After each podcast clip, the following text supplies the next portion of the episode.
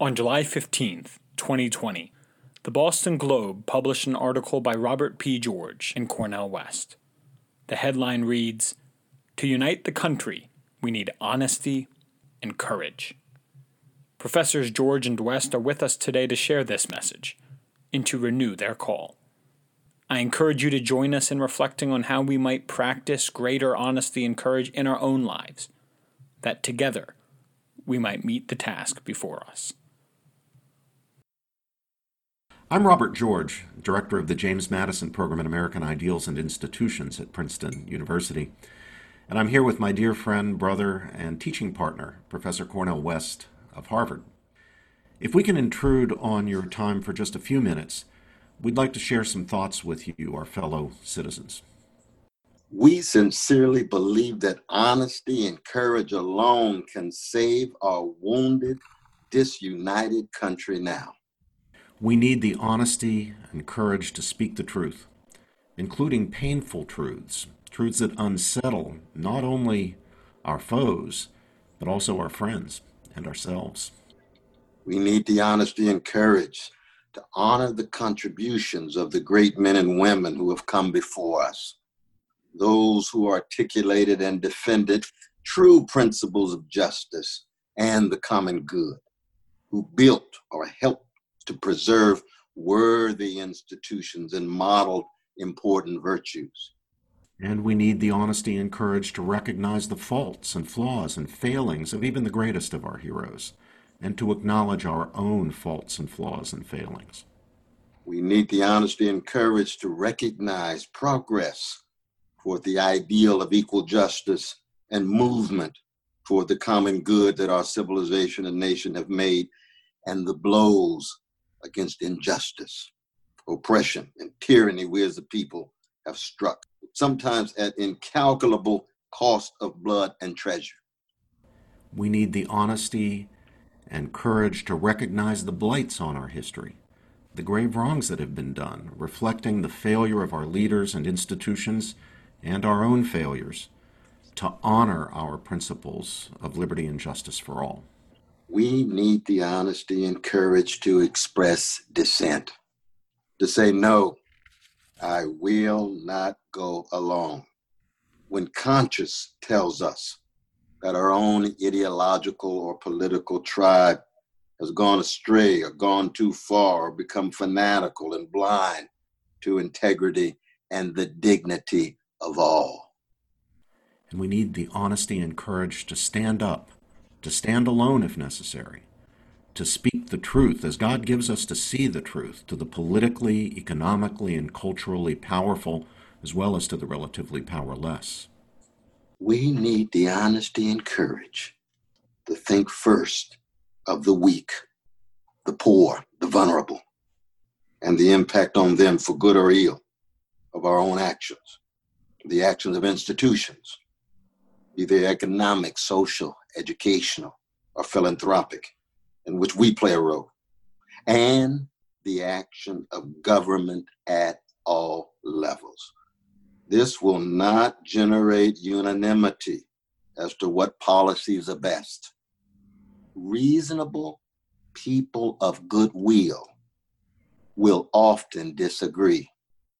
But this can, and we believe must, be a starting point at which there is common ground. We need the honesty and courage not to compromise our beliefs or go silent about them out of a desire to be accepted or out of fear of being ostracized or excluded or canceled.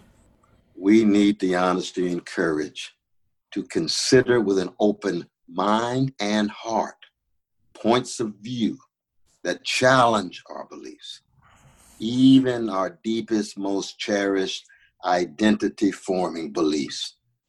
We need the intellectual humility to recognize our own fallibility.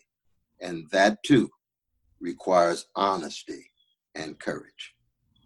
And we need the honesty and courage to acknowledge that there are reasonable people of goodwill who do not share even some of our most cherished, our deepest beliefs. This is true for Christians, such as Brother Cornel and myself, and members of other traditions of faith, as well as for religious skeptics and unbelievers. It's true for conservatives as well as for progressives. It's true for libertarians and for socialists. We need the honesty and courage to treat decent and honest people with whom we disagree, even on the most consequential questions. To treat them as partners in truth seeking and fellow citizens of our Republican order, not as enemies to be destroyed and we must always respect and protect their human rights and civil liberties. And we need honesty and courage to be willing to change our beliefs and stances if evidence, reason, and compelling argument persuade us that they are in need of revision, even at the cost of alienating us from communities in which we are comfortable, communities on which we rely for personal affirmation and support. We need the honesty and courage to love in the highest and best sense, to wield the good of the other for the sake of the other, to treat even our adversaries as precious members of the human family. We need the honesty and courage to resist the hatred, the spirit of hatred that the zeal even for good causes can induce in we frail, fallen, fallible human beings, and that corrupts the human soul and leads inexorably to spiritual emptiness and to tyranny, even among those who began as sincere advocates of freedom and justice. President Trump and Vice President Biden, we wish to close with words directed to you. We hope you'll consider our plea though both of us, from our different vantage points, have been critical of both of you. You must hold yourselves to higher standards. We plead with you to exemplify the honesty and courage that all of us must embody if we are to reunite this nation and rebuild civic friendship, what Lincoln called the bonds of affection, without which no Republican democracy can long endure where you have failed or fallen short, as we all fail and fall short, strive with God's help to do better.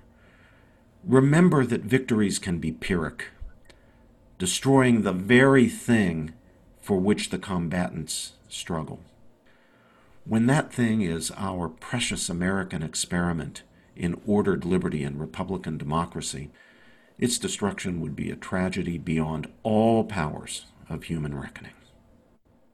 My dear brother Robbie and I, in this cry from the depths of our heart, believe that honesty and courage could finally give this nation under God the blessing for which Harriet Tubman struggled and sacrificed, and Abraham Lincoln prayed and acted a new birth of freedom.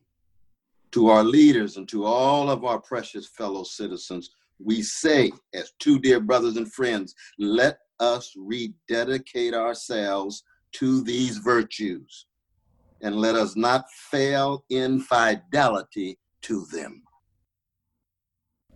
Fellow citizens, we can do this. Reach out to each other. Build relationships of mutual respect and esteem across the lines of difference. Let's work together where we agree and conduct ourselves honorably toward each other when we disagree.